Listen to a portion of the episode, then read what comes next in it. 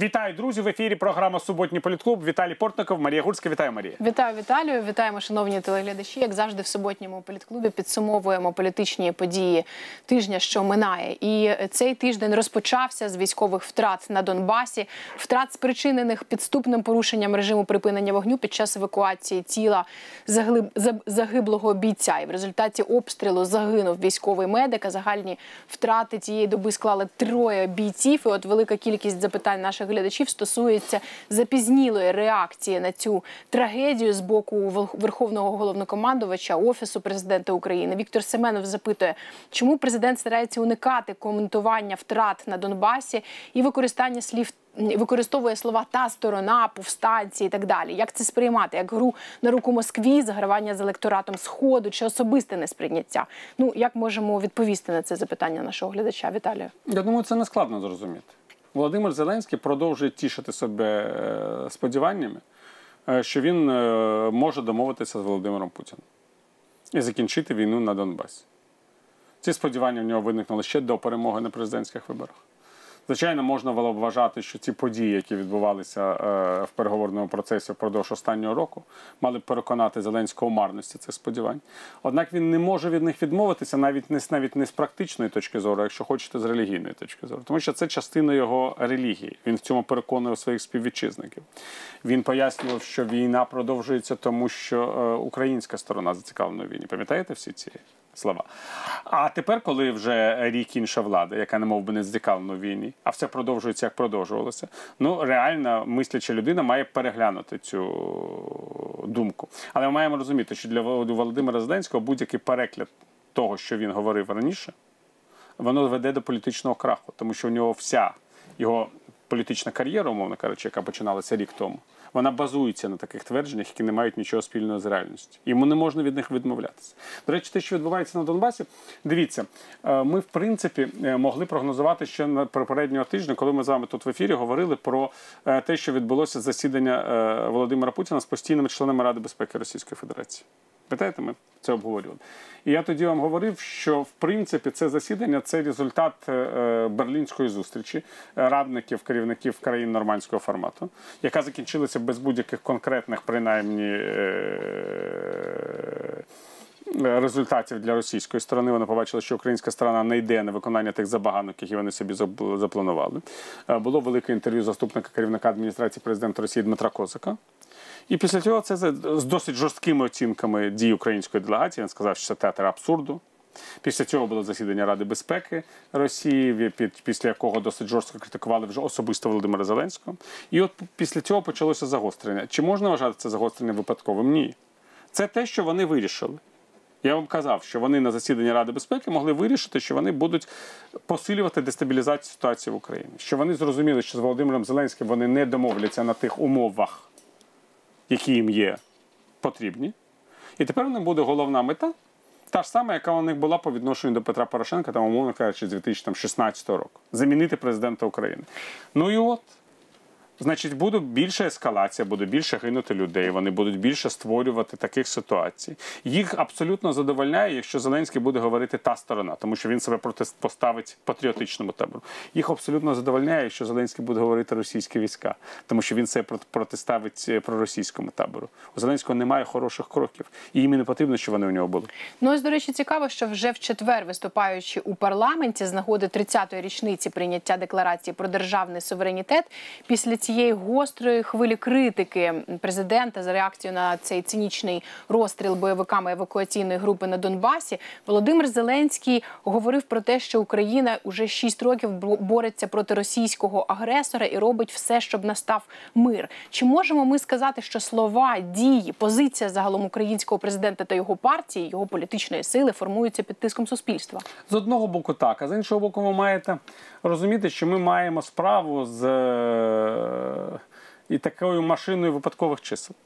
Ну, от, скажімо, заяву Зеленського з приводу дій е, Російської Федерації на фронті, коли вбили наших людей, могла писати одна людина, а промову могла писати інша людина.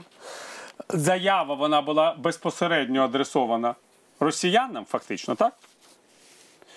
Це реакція на російські дії. І тому вона більш обережна. А промова, так Зеленський може вважати, це просто промова в українському парламенті. Вона не має бентежити Путіна, тому вона більш гостра. Це прикра істина, Віталію. Ну, це така реальність. І ви знаєте, тут е, треба зрозуміти таку річ.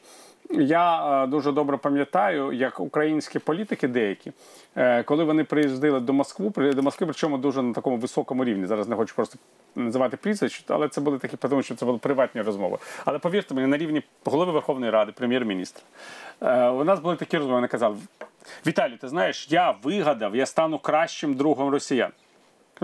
Яким же це чином? Я скажу, що Україна не буде вступати в НАТО. Ми будемо нейтральною країною. Я кажу, я вибачаюсь. Ви направду розумієте, що якщо ви говорите це росіянам, ви стаєте їм їх їхнім ворогом номер один. Чому? Росіянам не потрібно, щоб ми були нейтральною країною. Вони хочуть, щоб ми вступили до ОДКБ. Коли ви починаєте їм говорити про нейтралітет, ви таким чином не хочете вступати до ОДКБ, створюєте собі якісь умови часові, що ви нейтральні. А потім, коли вони слаблють, ви гость і до НАТО. Вони вважають, що ви їх хочете обманути. У росіян немає дружби на засадах нейтралітету і тієї сторони. Росіяни прості люди. Їм потрібно або ти з нами, або ти не з нами. Або ти говориш, що народ Донбаса воює з українськими націоналістами, або ти говориш, та сторона, російські окупанти це все одне і те ж. Наш це той, хто підтримує багатостраждальний народ Донбасу і захищає інтереси російськомовного населення. Всі інші це не наші. І знаєте, розбиратися у сортах ворогів це не російська манера. Це правда. А тим часом в середу канцлер Німеччини Ангела Меркель обговорювала з президентом Російської Федерації Владимиром Путіним мінські угоди і ситуацію на Донбасі. І в центрі уваги, як зазначається на сайті Кремля, було в тому числі виконання мінських угод про мирне вирішення конфлікту на сході. Зокрема, зазначено, що Путін говорив з Меркель про контрпродуктивність, е, цитую, спроб української сторони спотворити зміст мінських домовленостей. Ну от наші глядачі також е, ставлять свої питання. Наталія Толстова, що це за закулісні перемовини країн наших партнерів без участі України? Які наслідки? А Юрій Матіаш запитує, що значать ці розмови про Україну без України? Невже ми втрачаємо підтримку наших стратегічних партнерів? Віталію, давайте спробуємо прокоментувати ці е, Це дуже дивні для мене перемовини. запитання. І Ангела Меркель, і Еммануель Макрон е, е, розмовляють між собою постійно. Е, І розмовляють без українського президента з Володимиром Путіним. Так було і в часи Петра Порошенка, так і є у часи Володимира Зеленського. Е, У канцлера Німеччини і у президента Франції є свій порядок денний розмов з Росією. До речі, я хочу сказати, е, що насправді, якщо порівняти німецьке і російське повідомлення про цю розмову, вони досить сильно відрізняються. Як завжди. Як завжди, відрізняються навіть з точки зору тематики. Ангела Меркель зателефонувала Володимиру Путіну, це була розмова за ініціативи Меркель, щоб поговорити про ситуацію в Лівії, яка українців не обходить, але від того вона не стає менш драматичною. Там фактично така громадянська війна між е, е, лівійським парламентом, який е, підтримує війська е, фельдмаршала Хафтара, і е, урядом, який визнається Організацією Об'єднаних Націй. При цьому одні країни визнають цей уряд, скажімо, Туреччина, інші країни допомагають Хафтару, скажімо, Росія. Але це теж не дуже однозначно, тому що серед прихильників парламенту ми знайдемо теж досить серйозні впливові країни. Серед прихильників уряду лівійського теж дуже серйозні впливові країни. Але так всі намагаються досягти якогось врегулювання реально. І цього тижня ситуація знову загострилася. Туреччина вела свої е, досить серйозні перемовини з Євросоюзом. Е, Говорили, що е, дії, які проти неї робить Європейський Союз, не дозволяють їй реально допомагати законному уряду Лівії. Е, Зараз ситуація в Лівії світ бентежить набагато більше, ніж ситуація в Україні. Тому що в Україні заморожений конфлікт, по суті. Це те, що називається військові дії низької інтенсивності. Нам від цього не легше. А е, е, в Лівії реальна війна. І, до речі, от зараз багатьох цим цікавить конфлікт між Вірменією і Азербайджаном. Там теж постійні військові дії низької інтенсивності, але зараз вони набули більшої інтенсивності, тому з приводу них консультуються і висловлюються.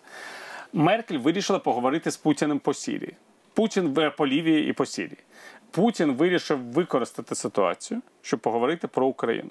Ніякого реального сенсу в цій розмові по Україні немає, тому що після зустрічі радників в Берліні стало ясно, що у е, сторон конфлікту з одного боку України, Німеччини і Франції, а з іншого боку Росії немає зараз точок зіткнення. От і все, що можна сказати. Ну е, тут можна додати тільки те, що здається, Росія зацікавлена у тому, щоб всі світові лідери здавали в телефонних розмовах Україну, і з тією метою навіть цього тижня польському президенту дзвонили російські Звісно, пранкери, намагалися його розіграти Це і правда. ставили компрометуючі е, питання про Україну. Тож е, викликає величезне запитання, чи варто взагалі в сучасній дипломатії, дипломатії в часи гібридної війни довіряти телефону як засобу комунікації на вищому дипломатичному рівні. Можливо, краще скористатись більш сучасними методами, наприклад, Skype, Zoom і так далі. Ну, з іншого боку, подивіться, як влаштовані нас засоби масової інформації. Всі цитати, які ми бачимо з розмови Меркель Путін, це ж цитати з російських засобів масової інформації, не з німецьких. Як і раніше було, наші е, медіа вони чудово розуміють російську мову, не чудово розуміють німецьку. Я, е, коли була ця зустріч е, телефонна розмова Меркель Путіна, читав німецькі джерела. Мені навіть не цікаво було, що напишуть росіяни, тому що я уявляв собі все, що напишуть росіяни. Побачив там реальний контекст цих розмов в коментарі представника Ангели Меркель. Через 10 хвилин забув про цю історію. А потім її почали розкручувати українські медіа, які прочитали якісь російські пропагандистські джерела. І до того часу, поки українці не вивчать хоча б одну мову, окрім російської, і хоча б на, е, в медіа це не відбудеться, в масових медіа, тому що, звичайно, є спеціалізовані видання міжнародні, які про все це пишуться, їх ніхто особливо не читає. І ось ми просто легко потрапляємо на цей кремлівський гачок. Ну, це гачок нашої недосвідченості і нашої готовності досі жити. Ну, ми ж можемо можна з цим погодитися в російському інформаційному світі, а ще про російські інформаційні видання, а ще про російські канали. І ми з вами всі, знаєте, заручники ріа новості. Що ж, треба бути надзвичайно обережними і не тільки політикам, а передусім звичайним громадянам, а особливо в е, виборі змі, з яких ми споживаємо інформацію, з яких ми отримаємо е, власне головні е, новини про оточуючий світ. Зрештою, ви завжди можете довіряти сайту і телеканалу Еспресо. Це кажу з цілковитою відповідальністю. Ну і звісно ж потрібно виокремити, знайти ті змі, ті тих окремих блогерів, блогерів, яким ви можете довіряти. Це надзвичайно важливо. Медіа, яке, яке ви не знаєте і не знаєте точно, ким воно фінансується, напевно, є не є безпечним джерелом інформації про оточуючий світ. А Що ж, медіа, яке фінансується повністю або частково урядом Російської Федерації, точно не є джерелом інформації про оточуючий світ. А є джерелом пропаганди і власне розбрату, Е, і це є головна гібридна зброя Кремля сьогодні.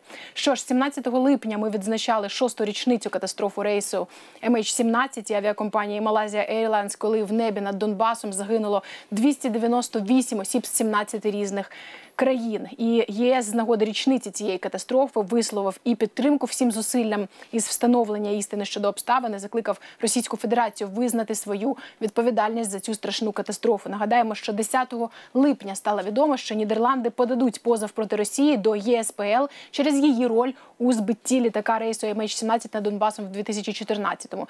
Нідерланди наголошують на неналежному рівні співпраці Російської Федерації в розслідуванні збиття літака всупереч її зобов'язанням відповідно до Європейської конвенції. Ну і перераховують найрізноманітніші статті, які порушила Російська Федерація, зокрема щодо замаху на життя людей, їхнього катування і е, замаху на права людини. Які сподівання на те, Віталію, що Російська Федерація, і конкретні посадові особи, зокрема персонально президент Росії Володимир Путін, відповідатимуть за це масове вбивство? Я не знаю, наскільки буде відповідати за це, звичайно, персонально Володимир Путін. Але мені абсолютно очевидно, що чим далі йде ця справа, багато хто вважав, що її про неї забудуть.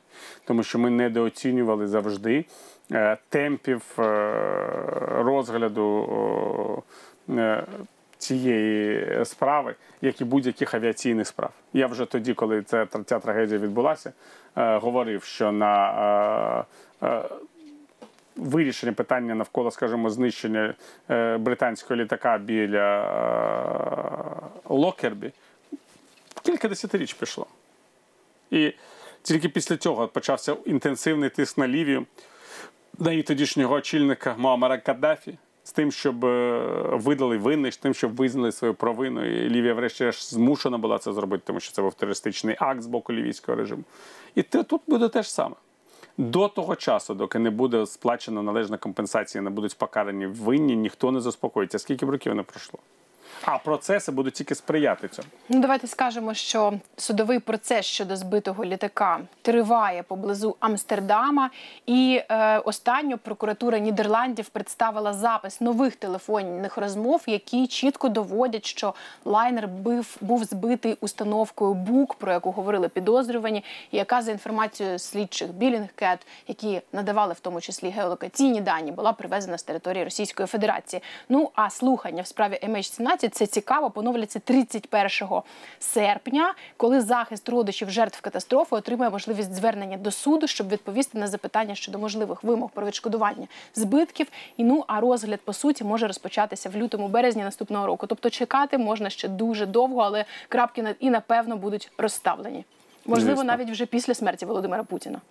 Ну, я хотів, щоб Володимир Путін прожив довше і був свідком цього вироку. Бажано на лаві підсудних. Краще б на лаві підсудних. Що ж, ідемо далі. Руки геть від мови, мова важлива і одна єдина мова з такими гаслами тисячі українців вийшли на вулиці українських міст Києва, Одеси, ем, Львова і інших, щоб висловити протест проти законодавчої ініціативи одного з народних депутатів від монобільшості Максима Божанського про відкладення дерусифікації шкільної освіти. Зміст цієї ініціативи це скасування частини закону про мову, яка передбачає перехід учнів 5-11 класів російськомовних шкіл на українську мову навчання з 1 вересня 2020 року. Тобто, от-от. Ну і от зараз ми розберемося, чому законопроект так і не потрапив до зали, не був проголосований у четвер, як планувалося згідно порядку денного. А тим часом, чому на вашу думку, Віталію, його загалом підтримали представники влади? Адже очевидно, що без сприяння оточення глави держави, його персональної голови Верховної Ради законопроект навіть в порядок денний не міг би потрапити. Звичайно, але тим не менш ми бачимо, що у о, е, таких законопроєктів завжди є якесь лобі і в офісі президента, і в керівництві Верховної Ради. І тому цей законопроект потрапив до залу. І тому о, в правлячі партії не заспокоїлися аж доти, доки не поставили його в порядок денний. Не в четвер, так на п'ятницю хай поставили в порядок денний, розумієте? Але тут така проблема. Е, Взагалі про цей законопроект треба ж пояснити е, реалістичніше. Я про це вже говорив, е, коли був так званий закон Ківалова Колісниченка. На захист російськомовного населення, так званий. Я тоді казав, що це не на захист російськомовного населення, це перетворення російськомовного населення на людей другого сорту. Зараз я ще більше можу це повторити. Тобто, До речі, теж ухвалювався в липні, але 3 липня 2012 року можна сказати, що річниця цього року восьма. Ось дивіться, Божанський типу піклується про російськомовне населення і про інші національні меншини. І говорить, хай ці люди продовжують по суті навчатися своїми мовами. Разом з тим, усі інші норми мовного закону. Я вже не кажу там про вищу освіту, про державну службу, про, про те інше. Вони продовжують діяти. Їх ніхто не скасовує, не збирається скасовувати, і Божанський не пропонує скасовувати. Значить, виходить, що у нас є населення першого і другого сорту. Першого сорту ті, які навчаються в українських школах. Це ті, що розмовляють державною мовою, значить можуть вільно йти навчатися державною мовою, можуть потім йти вільно працювати на державну службу тощо. І населення другого сорту, яке не знає росі- української мови, скажімо, там не розмовляє в сім'ях, яке не буде вчитися в школах української мови, тому що в сім'ях розмовляють російською чи якоюсь іншою мовою. І, і для цього населення всі дороги, ну і до якогось успіху соціального, в Україні закриті. Причому сам Бужанський вже все, дякуючи там Володимиру Зеленському, на хребті якого він потрапив до Верховної Ради, він вже все для себе зробив. Йому життя тих молодих людей, яким там 10-15 років, абсолютно не обходить. Він використовує просто їхніх батьків для того, щоб залишитися у політиці. А насправді він цим людям не просто там закриває дорогу там українській мові і не створює нормальних умов для того, щоб ми жили в е, державі з єдиною державною мовою, з єдиними нормами для всіх. Він насамперед цим дітям закриває дорогу в майбутнє, розумієте? Він діє просто як крадій, він краде в них майбутнє. І кожен депутат Верховної Ради, кожен працівник Офісу президента, який підтримує цей закон, він е, це крадіжка майбутнього у російськомовних дітей. Ну і звичайно, у дітей, які там в сім'ях інших національних меншин виростають. Це дуже підло. Рекордна кількість е, слуг народу виявилася проти цієї ініціативи свого однофракційця. Е, Народні депутати фракції Слуга народу заявили, що стурбовані суспільною реакцією на законопроект 2362. І в оприлюдненій заяві йдеться про те, що на їхню думку він суперечить їхнім власним переконанням і вносить розкол в суспільство, створює напругу, ускладнює в перспективі вирішення загальнодержавних завдань суспільного розвитку і заявляють народні депутати, що не підтримують цей законопроект і за нього не голосуватимуть. Ось яку ситуацію всередині фракції монобільшості демонструє ця історія, Віталію? Ця Ну, заява. В принципі, ми давно вже говорили, що фракції монобільшості дуже різні люди з дуже різним політичним орієнтиром. Є три групи е, в монобільшості. Є люди з е, певними проукраїнськими інтересами, є люди е, з проросійськими інтересами, є люди, у яких взагалі немає політичних інтересів. Чим всі ці три групи людей об'єднані? Вони використали Володимира Зеленського як соціальний ліфт.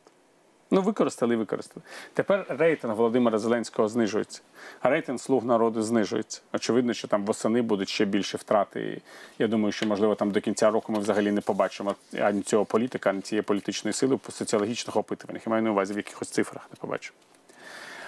Кожний з цих людей він думає про те, як йому прожити в політиці. Особливо той, який має певні переконання або проукраїнське, або проросійське. І він не хоче щоб його певні голосування створили йому проблему у стосунках з його можливим електоратом. Скажімо, якщо хтось думає там балотуватися від Європейської солідарності, там від голосу, від ОПЗЖ. Їм потрібно зафіксувати свою позицію, тим більше, якщо це справді погляди такої людини. Значить, хто може не звертати на це увагу? Ну, є величезна частина слуг, яким дійсно, знаєте, по барабану. Закони, незакони, президент їх привів до парламенту, вони роблять так, як говорить президент. Але їх все менше і менше. І по е, мірі зниження рейтингу Зеленського теж неминучому їх ще буде менше.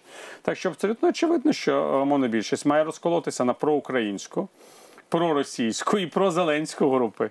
А і ну і звичайно, в цій проросійській групі може бути проколомойська група. А в проукраїнській групі теж можуть бути якісь групи. Е, Частина депутатів буде орієнтуватися на європейську солідарність, частина там на батьківщину і голос. Ну так воно все буде виглядати е, до дострокових парламентських виборів.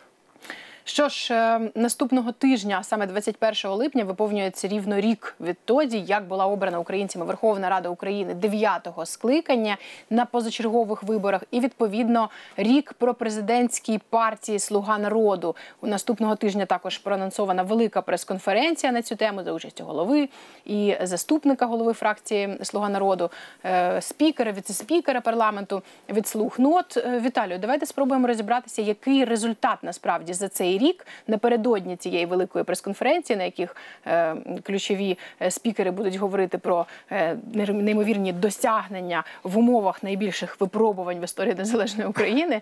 І якщо говорити справді про, про ці результати, то які вони, окрім звісно, тверку від народного депутата від слуг народу Миколи Тищенка? Це я показав нуль, а не той тверк, який ви ви могли б подумати.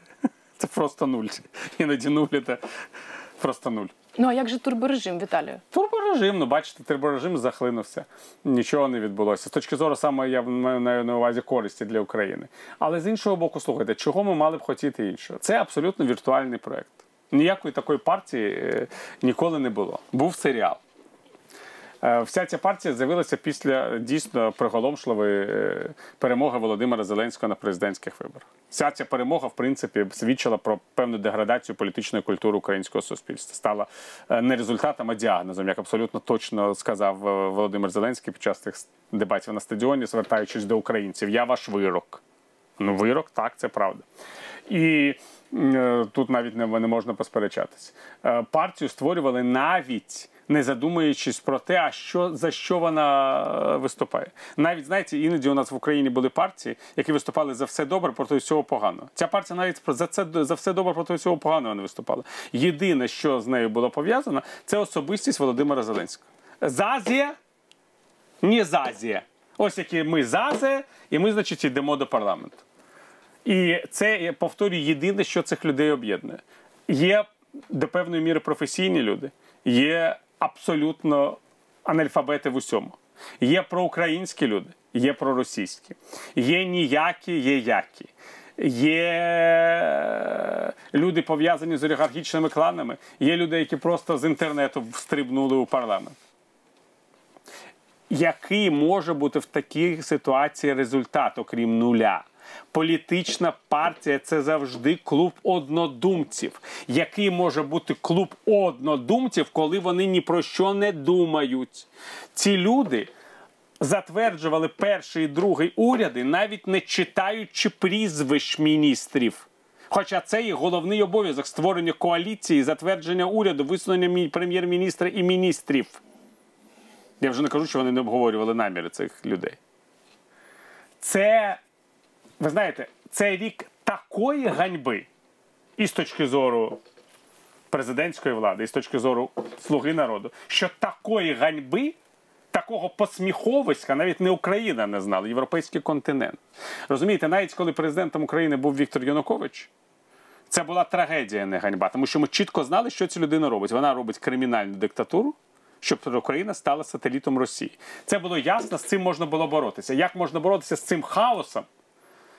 Це величезне питання. Він може тільки впасти на голову тим, хто привів е, цей хаос до влади і досі сподівається на щось хороше в своєму власному житті. Ну на превеликий жаль. Що ж і говоримо про таке. Верховна Рада призначила на посаду голови Нацбанку голову управління Укргазбанку Кирила Шевченка. За проголосували 333 народних депутати. Раніше Володимир Зеленський нагадаємо обіцяв директору розпоряднику МВФ Кристаліні Георгієвій, що до 17 липня запропонує парламенту кандидатуру нового голови НБУ. Сказано зроблено. Щоправда, опозиція ЄС та голос не підтримували це призначення і розкритикували зокрема процедуру внесення кандидатури ввечері подання, а вранці наступного дня вже голосування. Нардепи наголошували на тому, що вони не змогли вислухати як слід Шевченка та зрозуміти його план дій. А чи розуміємо ми Віталію план дій і ефект від цього призначення? Головне, чи зрозуміють його наші міжнародні партнери, і чи зможе дійсно Національний банк України бути незалежним, як вони е, вимагають від України для її власного блага? Ну, звісно, треба розуміти таку річ, що новий голова правління Національного банку, на відміну від свого попередника, він так чи інакше набагато більш серйозно пов'язаний з чинним президентом, ніж е, пан Смолій. Тому що, що пан Смолій став головою правління Національного банку в часи, коли президентом був Петро Порошенко, то це людина, яку вибирав вже Володимир Зеленський. І очевидно, що Володимир Зеленський може вважати, що з такою людиною йому буде легше працювати. Однак тісно є норми роботи Національного банку. Для того, щоб зробити те, е, до чого прагне е, актуальна влада, запустити друкарський верстат, недостатньо змінити керівника Національного банку. Потрібно змінити правління і змінити закони. Тому що у нас закони, в принципі, не дозволяють просто так запустити друкарський верстат. На це теж потрібний час, якого Володимира Зеленського фізично немає. Тому що якщо е, е, зараз монетарна політика Національного банку буде продовжуватися так, як вона продовжувалася, а це не може не відбутися, тому що можливості запустити верстат просто технічно не існує, то це означає, що вже за кілька місяців в українському бюджеті буде така величезна дірка, яка поставить під сумнів виконання не тільки там програм по коронавірусу, але й соціальних зобов'язань держави. Умовно кажучи, почнуться восени затримки по зарплатах і е, пенсіях, по бюджетних зарплатах і пенсіях, і люди мають просто це усвідомлювати. Влада вірить, що якщо вона запустить верстат, вона зможе ці зарплати і пенсії заплатити. Звичайно, зможе. Просто виникає питання, що за ці гроші можна буде придбати, але це вже не до влади. Тому що влада ж не регулює ціни, вона тільки виплачує гроші.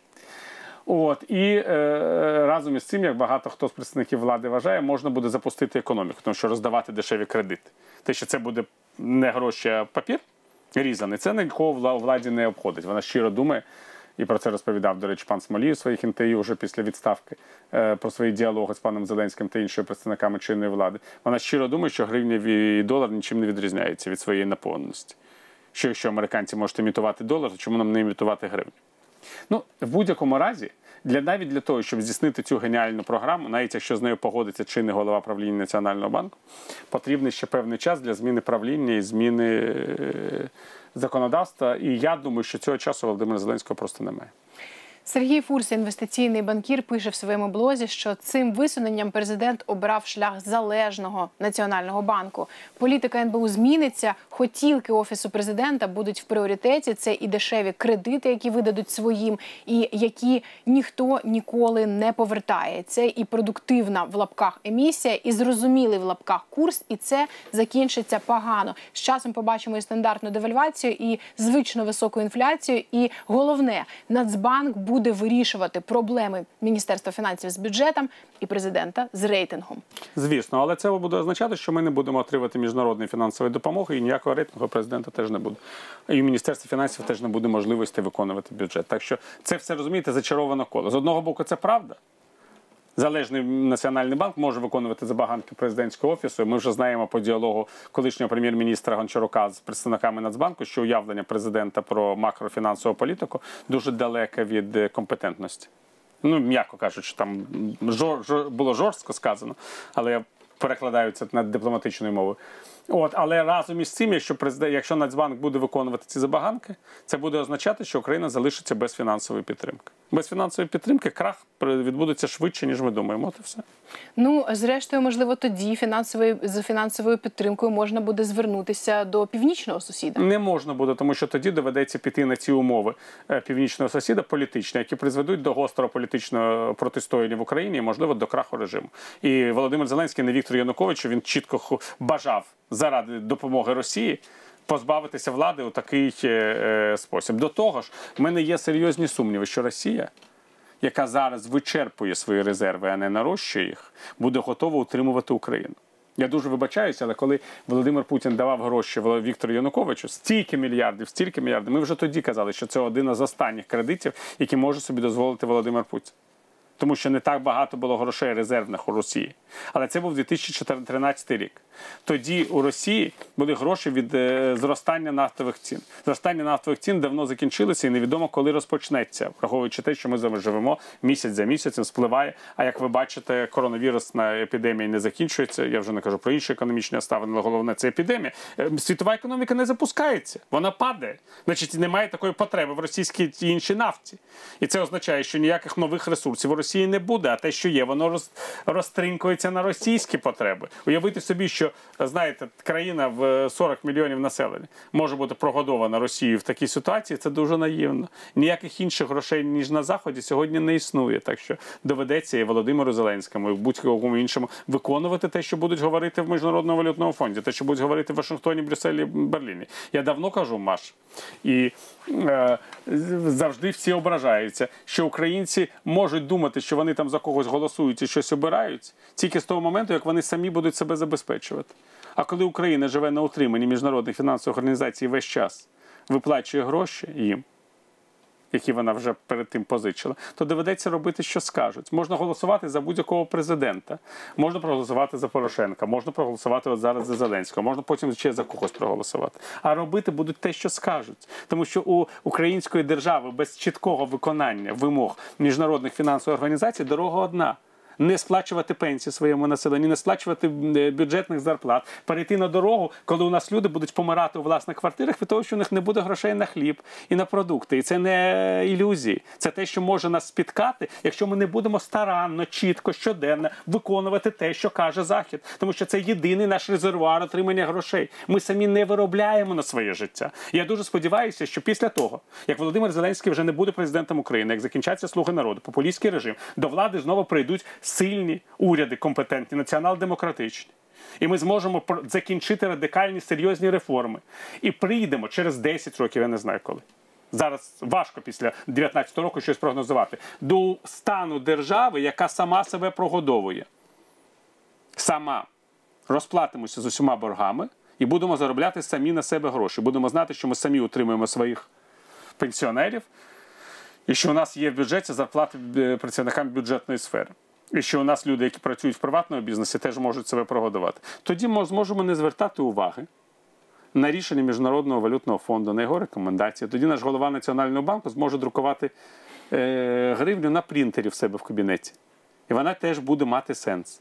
А поки це все така, знаєте, такі ілюзії у людей від Зеленського до останнього українського громадянина, що вони щось вирішують. Що ж, ставимо тут три крапки і говоримо про ситуацію в Білорусі. А там е, цього тижня і в Мінську, і в інших білоруських містах тривали стихійні акції на підтримку претендентів у е, президенти, яких не зареєстрували ЦВК кандидатами. Бійці ОМОНу затримали сотні людей. А вже потім, після цього, біля ЦВК вишикувалися черги бажаючих подати скаргу на відмову в реєстрації претендентів на пост президента. І міліція знову затримувала десятки громадян, навіть е, журналістів, закривала станції метро.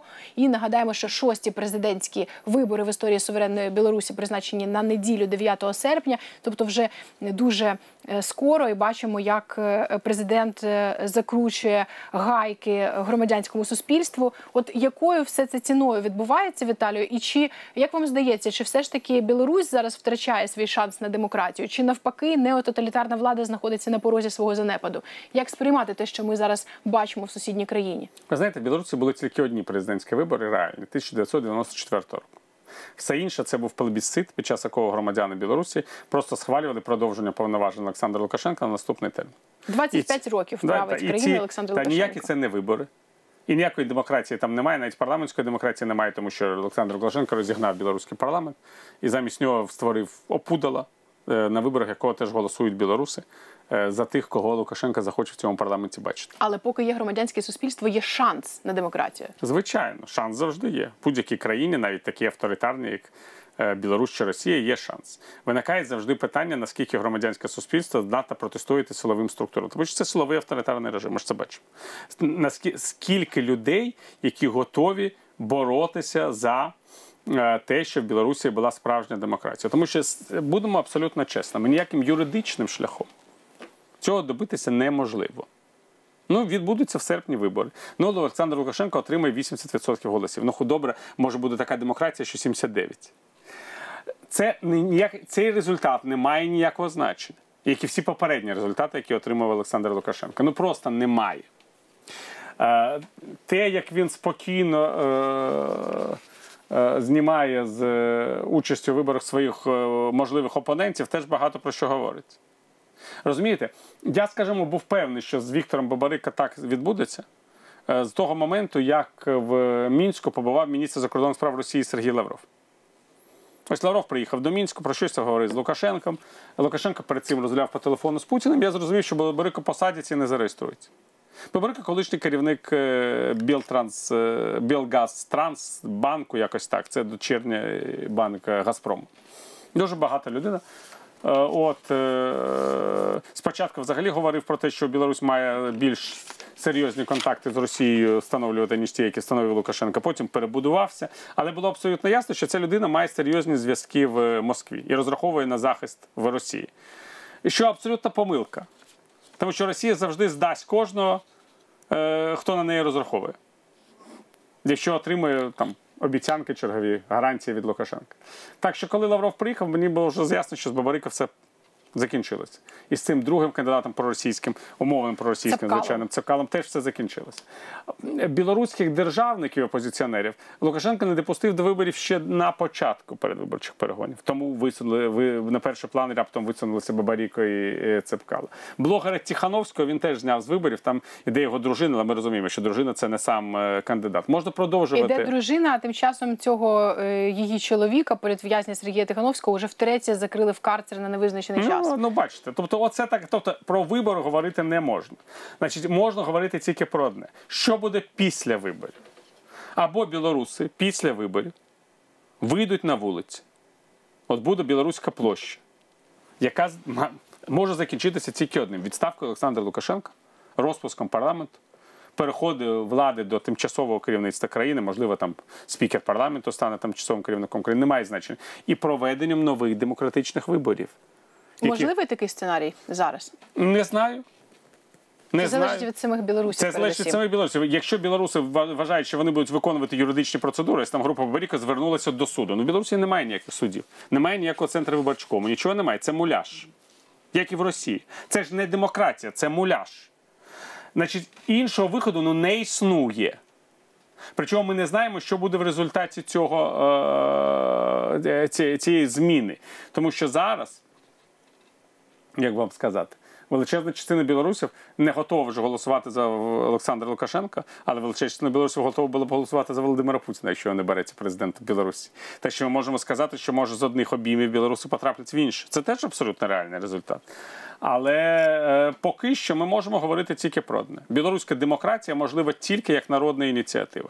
Сама білоруська держава існує виключно як інструмент обслуговування інтересів Олександра Лукашенка. Ніякого іншого вигляду вона не має.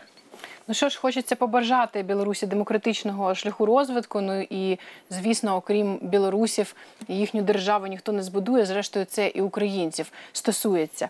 Ну а тим часом конфлікт між Вірменією і Азербайджаном на кордоні стався минулої неділі. Ескалація триває і досі, і сторони звинувачують одна одну. І Вже щонайменше півтора десятка загиблих, а можуть бути в рази і більше. Наразі це е, не зрозуміло. В Баку тривають багатотисячні акції за військову операцію. Вірменське МЗС викликало посла е, Івана Кулебу в зв'язку з заявами української МЗС. І ось наші глядачі запитують Людмила Малин за підтримку цілісності Азербайджану. Посольство України в Єревані облили борщем. Як тепер це відобразиться на відносинах наших країн? Ну і звісно, від мене Віталію, що відбувається загалом зараз, в чому причина цього конфлікту? Він все ж таки випадковий чи спланований, і які паралелі між Карабахом і Донбасом можемо побачити? Ну, по-перше, цей конфлікт не відбувається на території Карабаху. Він відбувається на міжнародно визнаному кордоні між Вірменією і Азербайджаном. Саме так. По-друге, е, тут є звичайне питання, чому в заяві Міністерства закордонних справ України е, щодо цього конфлікту говорилося саме про визнання територіальної цілісності Азербайджану, хоча мова йде про конфлікт іншого характеру зараз. Ну, тобто, це прикордонний конфлікт на міжнародно визнаному кордоні до міжнародної цілісності Азербайджану в даному разі. В даному разі він ніякого відношення не має. Але Марія, хочу вам сказати таку річ: в принципі, між Азербайджаном і Вірменією з е, кінця 80-х, початку 90-х років відбувається конфлікт з військовими діями низької інтенсивності. Ось це порівняння з Донбасом. На Донбасі подобається нам це чи ні? Очевидно, що ні. Не подобається. Може бути 20-30 років конфлікт з військовими діями низької інтенсивності. Альтернатива цьому рішенню це капітуляція перед Росією. Тому що я впевнений, що ніякої домовленості з Росією у нас не буде. В азербайджансько-вірменському конфлікті відбулася досить проста річ на початку 90-х років.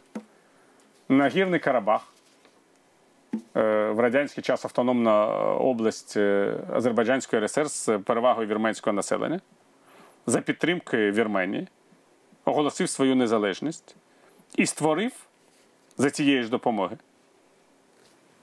так званий пояс безпеки з районів Азербайджану, які оточують саму територію Нагірного Карабаху.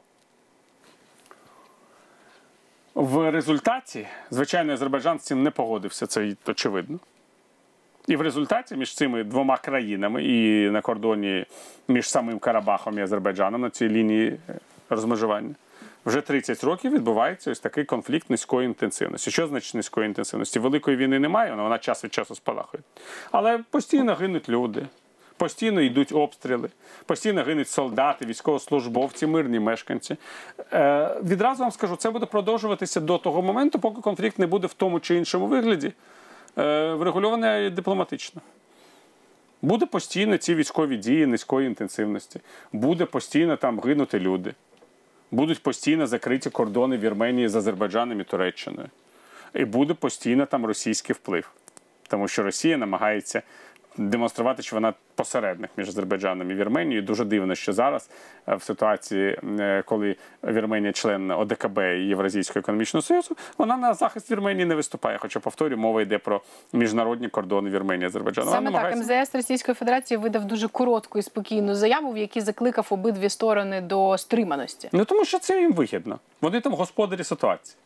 І е, відразу вам скажу, що це пряма паралель Донбас, Донбасу. Росія не зацікавлена в дипломатичному вирішенні цього конфлікту. Вона зацікавлена в тому, що там відбувалися військові дії низької інтенсивності, тому що вони деморалізуючи діють на Україну, вони дозволяють е, маніпулювати українською громадською думкою. Вони дозволяють влаштовувати нам такі катастрофи, як президентські вибори 2019 року. Значить, Росія не не, не, не заспокоїться. Просто розумієте, це різні абсолютно мотиви. У Азербайджану мотива доводити вірменам, що ні. Поки не вирішиться питання з нашою територіальною цілісністю, миру не буде. У Росії інший мотив. Ні, поки ви, українці, не визнаєте, що ви не можете існувати як незалежна держава, своїм вибором миру вам не буде. Ну от, от вам. Але сутність вона схожа.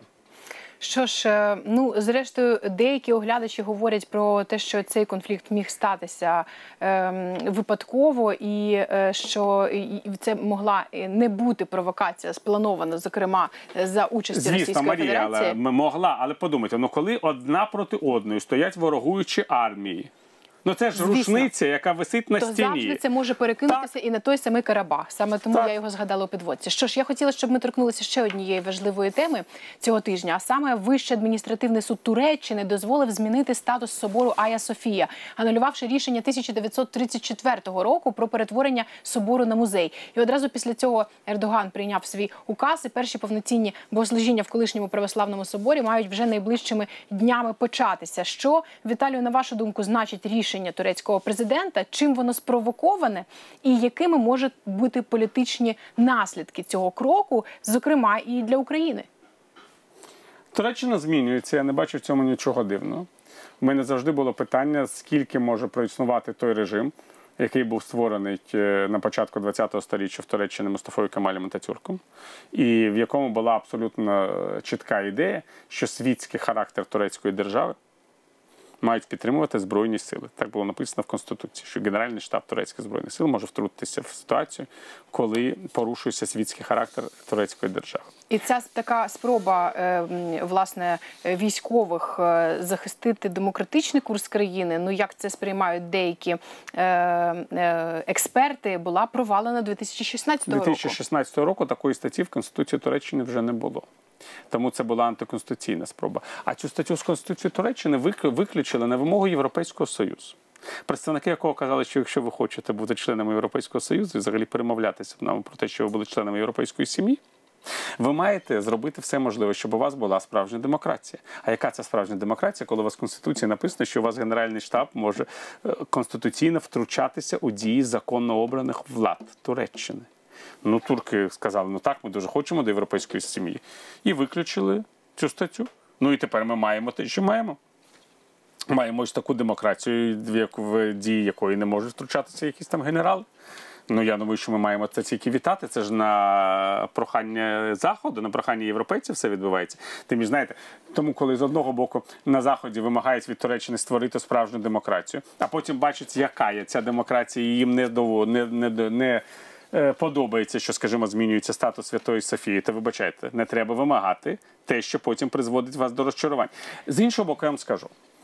Для мене дуже важливо, що фрески Святої Софії, сам дух цього чудового місця, був збережений. Власне, чи мо- зможе мечеть гарантувати таку ж якість збереження історичних пам'яток, як робив це музей? І чи зможуть е, туристи, відповідаль- дослідники вивчати е, ці фрески? Це відповідальність уряду Турецької Республіки. Туристи, я думаю, зможуть туди заходити. Туристи відвідують всі мечеті в е, Туреччині. Я вам скажу от що. Я не знаю, чи були ви у великій мечеті в Кордові? Ні, Прекрасне місце. Я вам дуже раджу. обов'язково геніаль- можливо, навіть цього літа. Геніально, якщо ви відкриють кордов в Кордову, ви потрапите цього літа. Думаєте, Європейський Союз відкриє для нас кордони? О, ні, тоді тоді ні. Але дійсно. я думаю, що відвідаєте. Хоча б будь-яка- через два тижні можливий перегляд цих норм. Європейський союз пообіцяв переглядати їх що два тижні. Тому що тільки може не відбутися найближчим В часом. будь-якому будь-якому разі я дуже вам раджу колись потрапити до Кордови і подивитися на цю е, велику мечеть. Там, е, я вам чесно скажу, там ті ж самі враження, що і в Софії, практично. Це великий храм, але це католицький храм. Він давно вже католицький храм. І ніхто не виступає за його перетворення на музей. Чи за повернення йому статусу мечеті. Так що давайте спробуємо бути толерантними і вимагати того, що ми можемо вимагати, а саме збереження Святої Софії як великої пам'ятки людської цивілізації. Питання не в статусі мечеті чи церкви е- чи чогось ще. Е, Чи музеї. Питання в тому, наскільки буде збережено дух і пам'ять Святої Софії. Тому що вона не як музей, а як споруда, як витвір людського духу належить всім нам. Дякую і дякую вам, Марія, за це запитання. І до наступних зустрічей. До наступних зустрічей.